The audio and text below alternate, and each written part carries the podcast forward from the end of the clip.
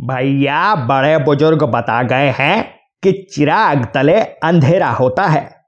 बिल्कुल सही बता गए हैं। कांग्रेस वाले हल्ला मारे हैं कि देश का युवा भयंकर बेरोजगारी की चपेट में है।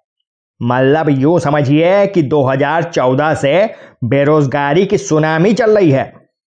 बाकी पहले तो घर से पकड़ पकड़ के हमारे बेचारे भोले भाले नौजवानों के मुँह से दूध की बोतल छीन के ज़बरदस्ती नौकरियाँ थमा दी जाती थी, हैं? अच्छा पहले तो सब लोग चैनल सब्सक्राइब कर लो। हाँ तो इधर प्रियंका दीदी यूपी में घूम घूम के माहौल बनाने में जुटी हैं कि कुछ लोग हाथों में आईने लेके लखनऊ में कांग्रेस मुख्यालय के बाहर धरने पे बैठ गए। और इन लोगों को हल्के में लेने की गलती कतई ना करिएगा। सब पढ़े लिखे और बाकायदा बेरोजगार हैं।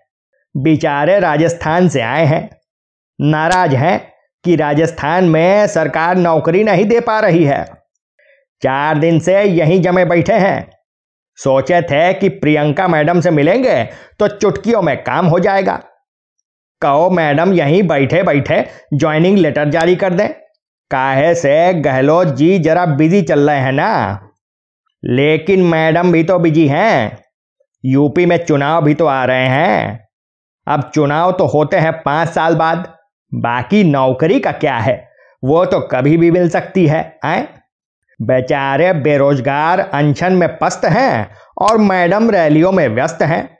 हाँ ये युवा किसी गैर कांग्रेसी राज्य के होते तो अब तक पक्का मैडम ने दो चार ट्वीट ठोंक दिए होते। इन युवाओं को भी तो समझना चाहिए कि मैडम हर आयरे गायरे से मिलने लगी, तब तो देश चल चुका। वो देश के बेरोजगार युवाओं पे फोकस करें या राजस्थान जैसे राज्यों पे। उनके लिए देश सबसे पहले है। राज्य बाद में बाकी घर परिवार तो एकदम आखिर में आता है।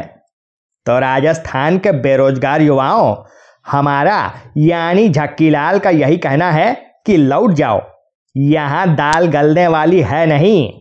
काहे से? जिसके पास पार्टी के कार्यकर्ताओं से मिलने तक का समय ना हो तो तुम लोग कौन से खेत की मूली हो, आए? बाकी आप सुन रहे थे मिस्टर झक्कीलाल, जो बातों बातों में कर देते हैं लाल।